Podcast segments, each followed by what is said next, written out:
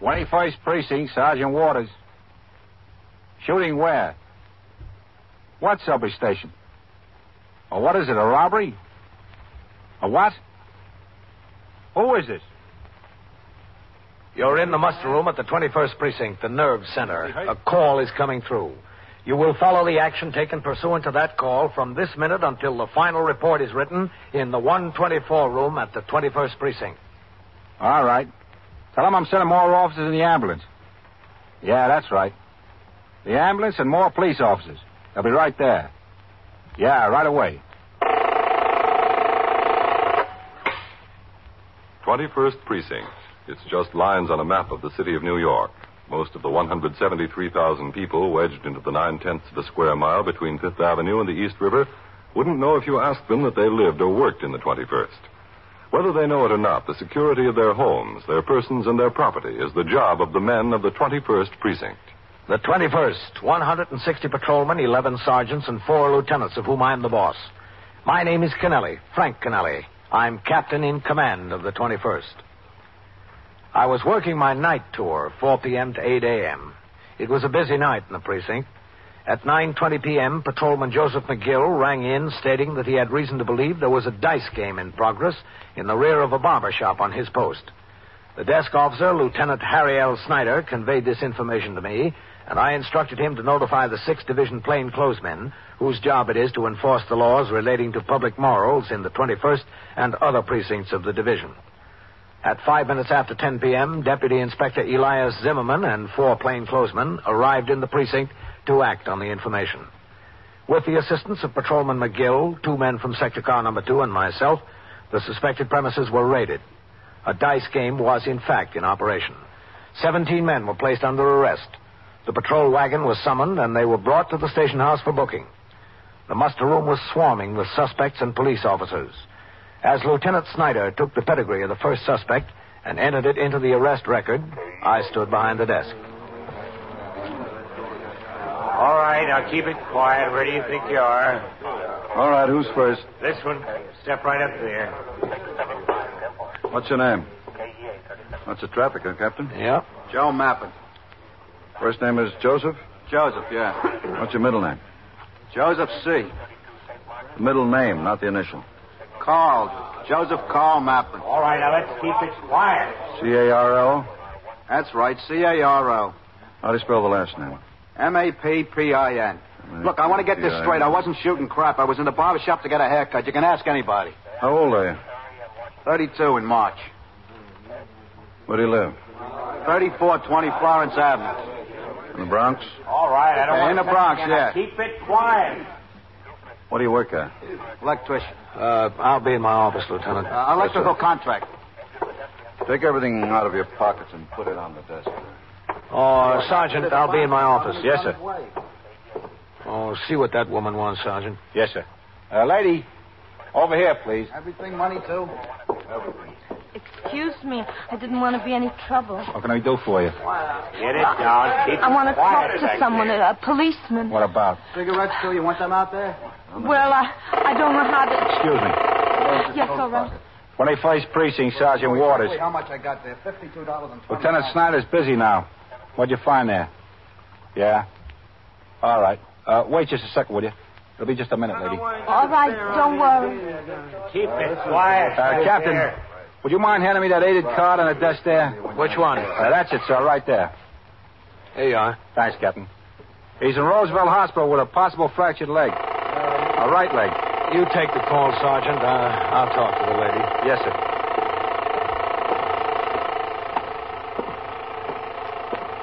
I'm Captain Kennelly. How do you do? Uh, it's awfully busy here. Supposing you step into my office, hmm? All, all right. wife lives in the 67th precinct. Hold on a minute. I don't mean to be any bother. 21st precinct. In here, please.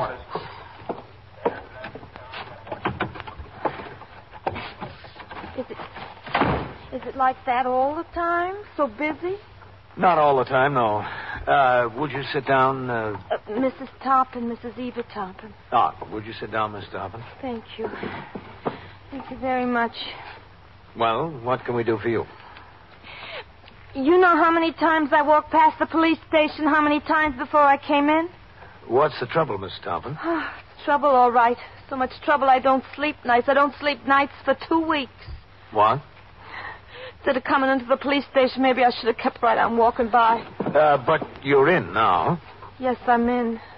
Please sit down. You, uh, want to tell me about it? All right. But I'm married 15 years, going on 16. If I tell you, I might as well move out. If I don't move out, I'll get kicked out. 15 years. It's something about your husband? Yes. And no, about his brother. Well, Oh, what's the trouble with him? Crazy, insane. Well, Mrs. Toppin, that's not our job. He shot his wife, killed her. Oh? Crazy. When did this happen? Six, seven weeks ago, I don't know. Where? At his home, Brooklyn. He came home one night and took a shotgun. The shotgun he used to hunt ducks. He shot her. She was dead. Why did he shoot her? No reason. He's crazy. Well, he must have thought he had a reason. Well, he said she was running around. Said she ran around with all different men. He said it for years. Was she? No, nothing. She stayed home all the time. A nice woman. Just scared all the time. Scared he was going to kill her. And he did. What's his name? Who? My husband? His brother. Oh, just like my husband's Toppin. My husband's John. He's Fred. Where is he now? Fred? Yeah. I don't know right now. Well, wasn't he arrested? They didn't catch him yet. Are they looking for him?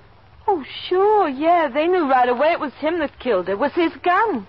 The lady downstairs from them heard the shot. She came out in the hall. He was running down the stairs. He ran down the stairs and out in the street. And they haven't caught him yet? No. Uh, this was in Brooklyn six or seven weeks ago? Yes, Brooklyn. Well, the police have been working on it, haven't they? Oh, sure, all the time. From as soon as she was shot. A detective came to our house and told us about it. We went to Brooklyn with him, to some police station there. We went to the place where they had her laid out in a, uh, what, what do you call it, morgue.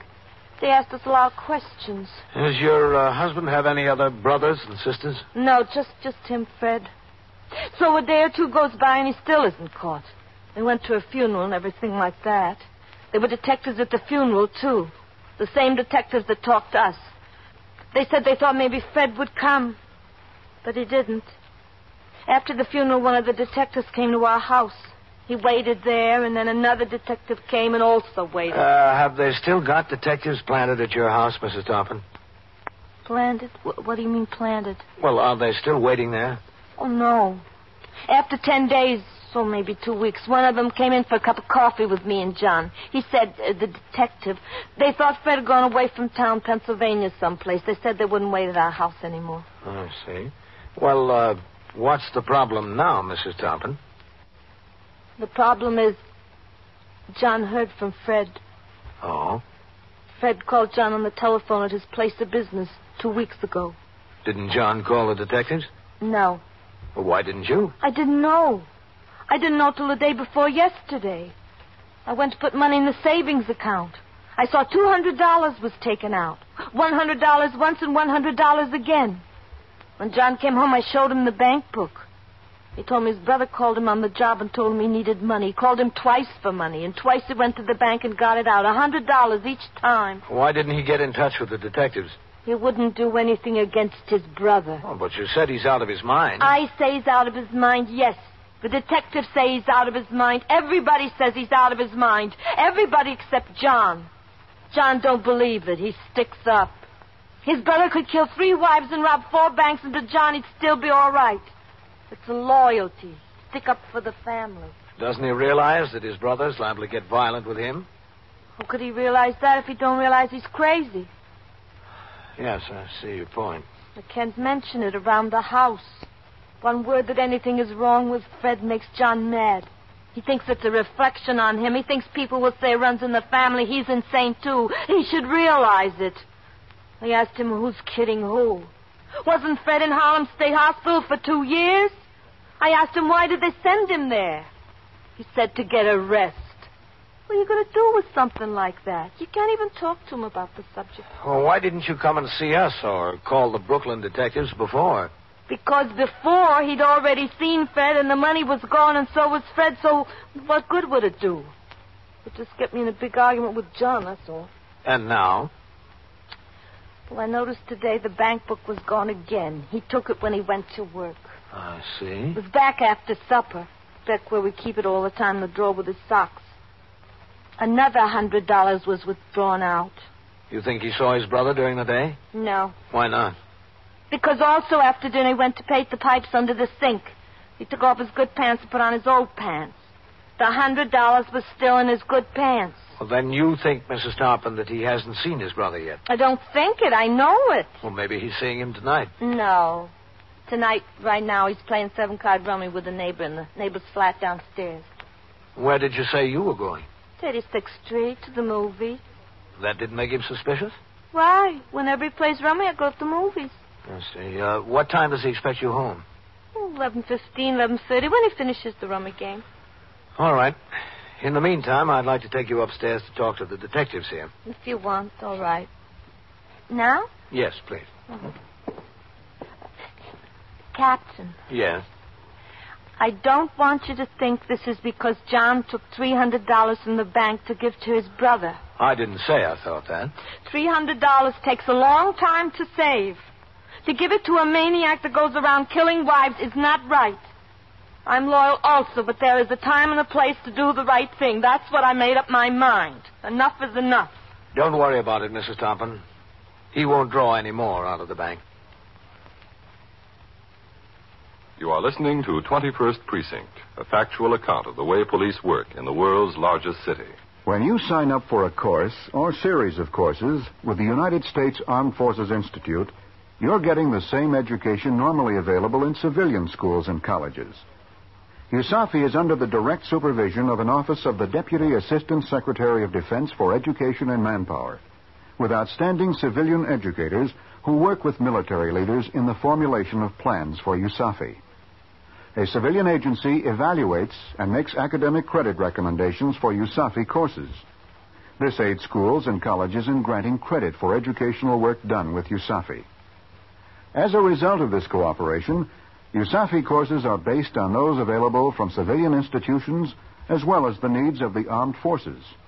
So, increase your power through knowledge with USAFI. Now back to 21st Precinct and Captain Frank Kennelly. I took Mrs. Tompin upstairs to the 21st Detective Squad and into the office of Lieutenant Matt King, commanding officer of the squad.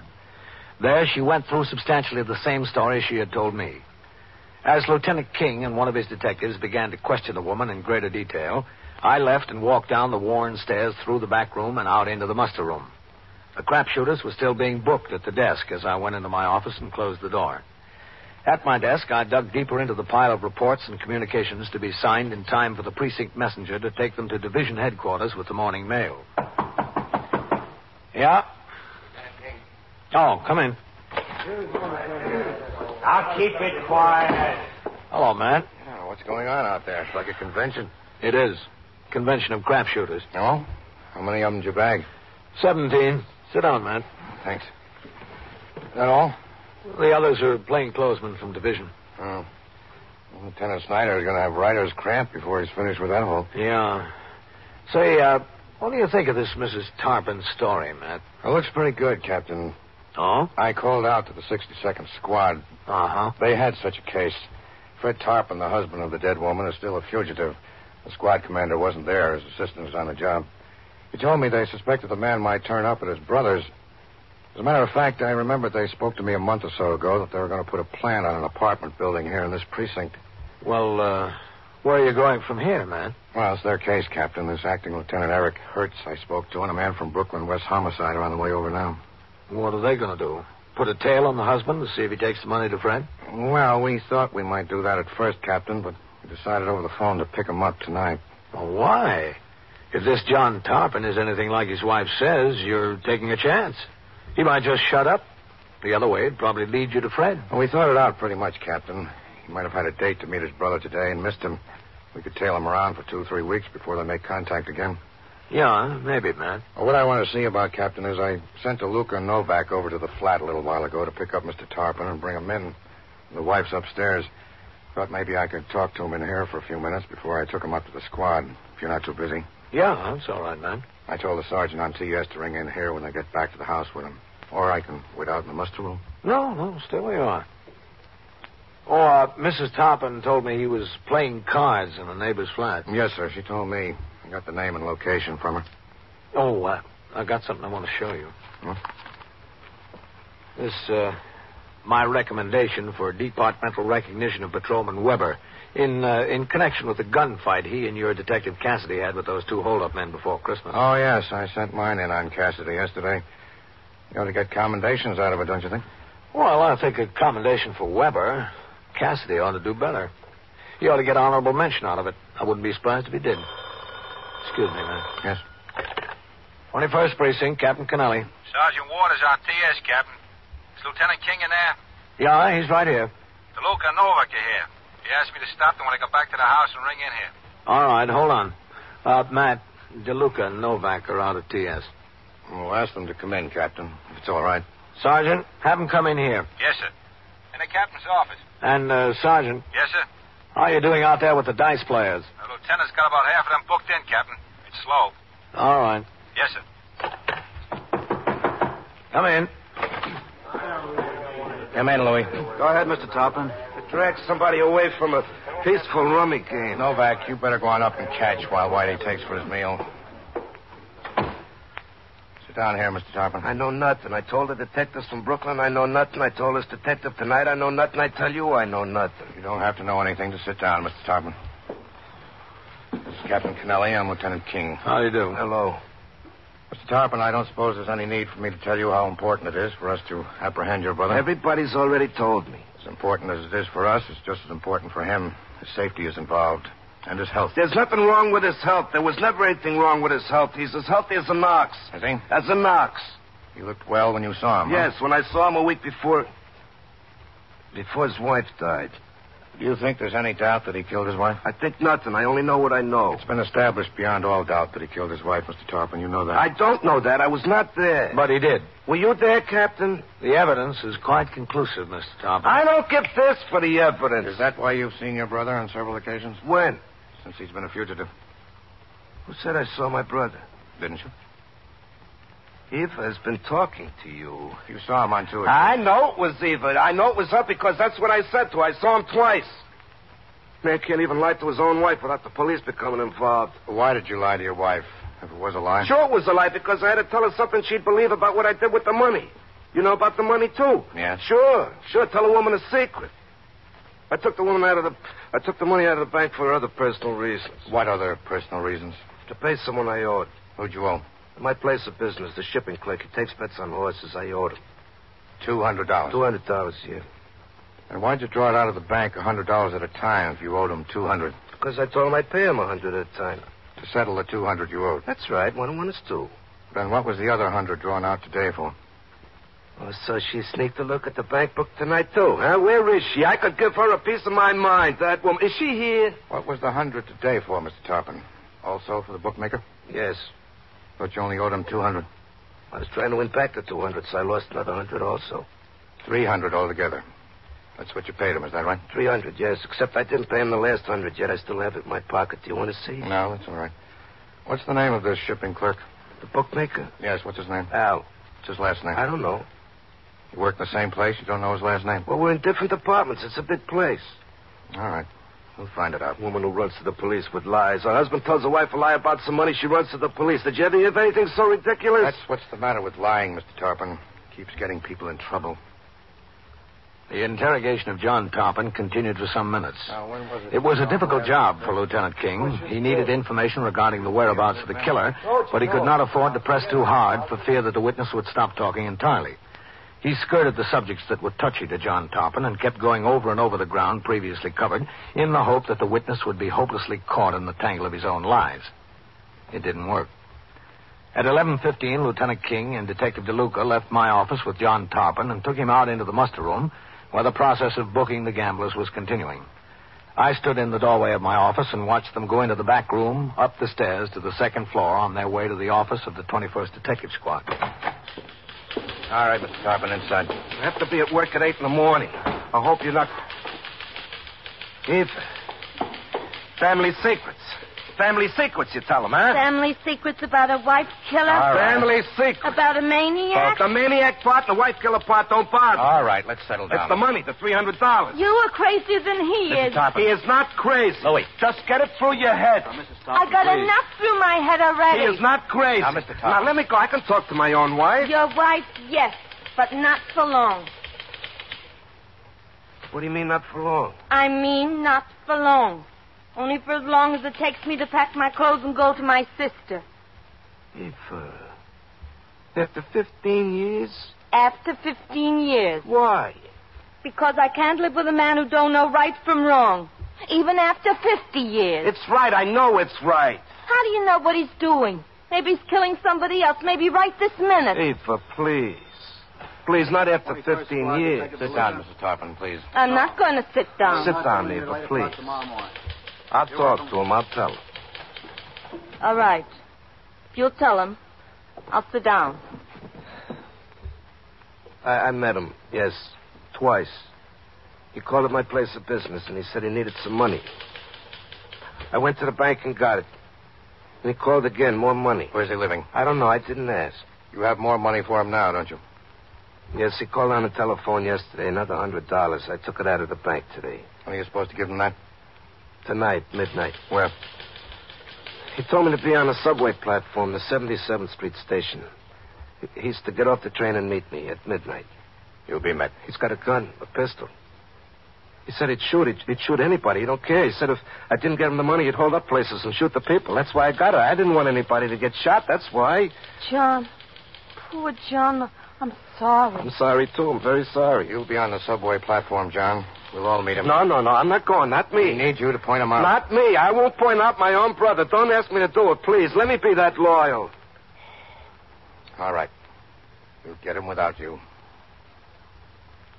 Arrangements were begun immediately to plant the 77th Street subway station of the Lexington Avenue line in order to apprehend the fugitive when he stepped off the train at midnight. Lieutenant King conferred with me and requested assistance in the form of members of my command to cover the stairs leading to the street on both the uptown and downtown sides of the station. Additional detectives were called in from the 19th and 23rd squads to aid in covering the subway platform. Detectives from the 62nd and homicide squads in Brooklyn arrived. With them, they brought photographs of Fred Tarpon. All the men assigned studied these pictures. Before leaving for the plant, Lieutenant King informed all members of the detail that Fred Tarpon was armed and apparently deranged. They were cautioned that the safety of subway passengers was more important than the immediate capture of the fugitive. At 20 minutes to 12, the detail proceeded to the subway station in several squad cars. Patrolmen in uniform were posted out of sight to avoid suspicion. Detectives were posted near the change booth, at turnstiles, and at frequent intervals along the 100 yard underground platform at which the trains pulled to a stop. Other detectives were assigned to board each train as it stopped at the preceding station. We waited. Several locals stopped at the station. Several express trains went through on the inside track. No one resembling the fugitive had gotten off a train by 1210. Here comes another train, I think, Captain. Looks like an express, Matt. Yes, sir, it is an express. Well, the local shouldn't be far behind it.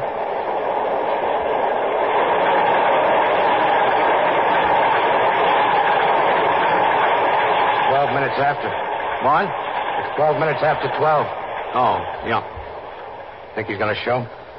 Ah, it beats me, Matt. Oh, it'd beat me worse if John wasn't telling the truth. If he was supposed to meet his brother some other time in some other place. Wait a minute. Here comes the local. Yes. Looks like everybody's set. Better be on this one or the next one if he's coming.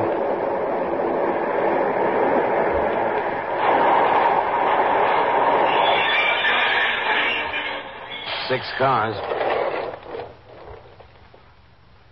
Not many passengers, Captain. No. Way down there, the last car. Look. It could have been him getting off. It's him. Maybe. Come on.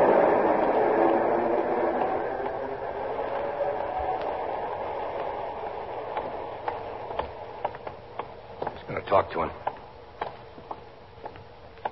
For crying out loud. Lou, watch it! Come on. There he is! That way! On the track! He jumped on the track! Lou, You all right? You got me with one in the neck. ring in for an ambulance. Come on, Captain. Bring in for an ambulance! Bring in for an ambulance! He's on the track! Look out, jumping down, Captain. All right. Watch the third rail. There he goes! Hold up there! Hold up! He's crossing over. Watch it. Hold it, Matt. I'll see if I can stop him. Get out! Get out! He's on the downtown side! Come on. There he is! Hold up, mister! Let's cross over, Matt. Train coming! Train coming! Train coming! Watch it, Captain. Downtown Express. You see him? There he is across the tracks. Get out of the way. Watch the train.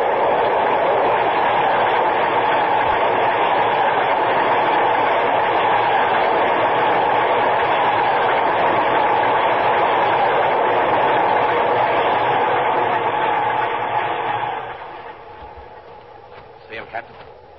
No. There he is! Come on! Stay away from me! Come on.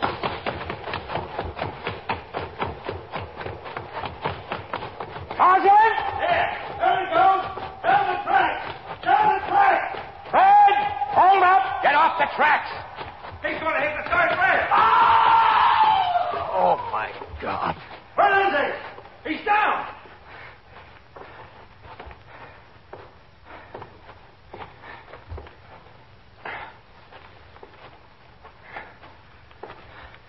Watch him. You see that spark? I saw it. Yep. Threw him ten feet. How'd you make it so fast, Sergeant? Across the track up above. Watch him now. Grab his gun. Got it. Fred. Fred. He's had it, I think. How is it? Everything okay? It's okay. Well, at least one thing, Matt. What, Captain? He did his brother a favor. He won't have to plead insanity in court.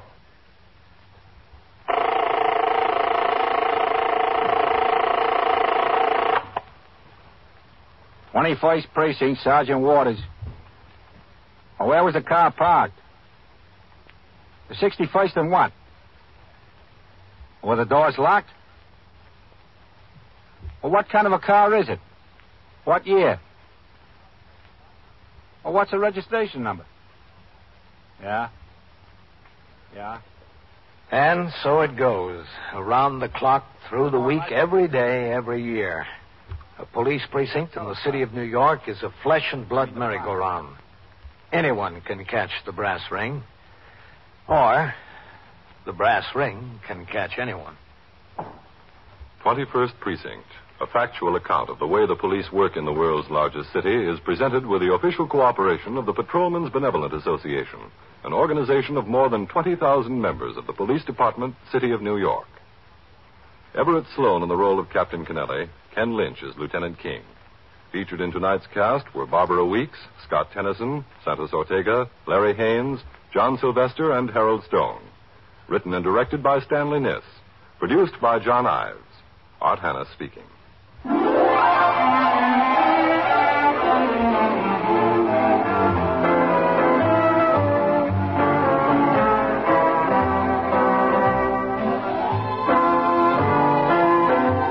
This is the United States Armed Forces Radio and Television Service.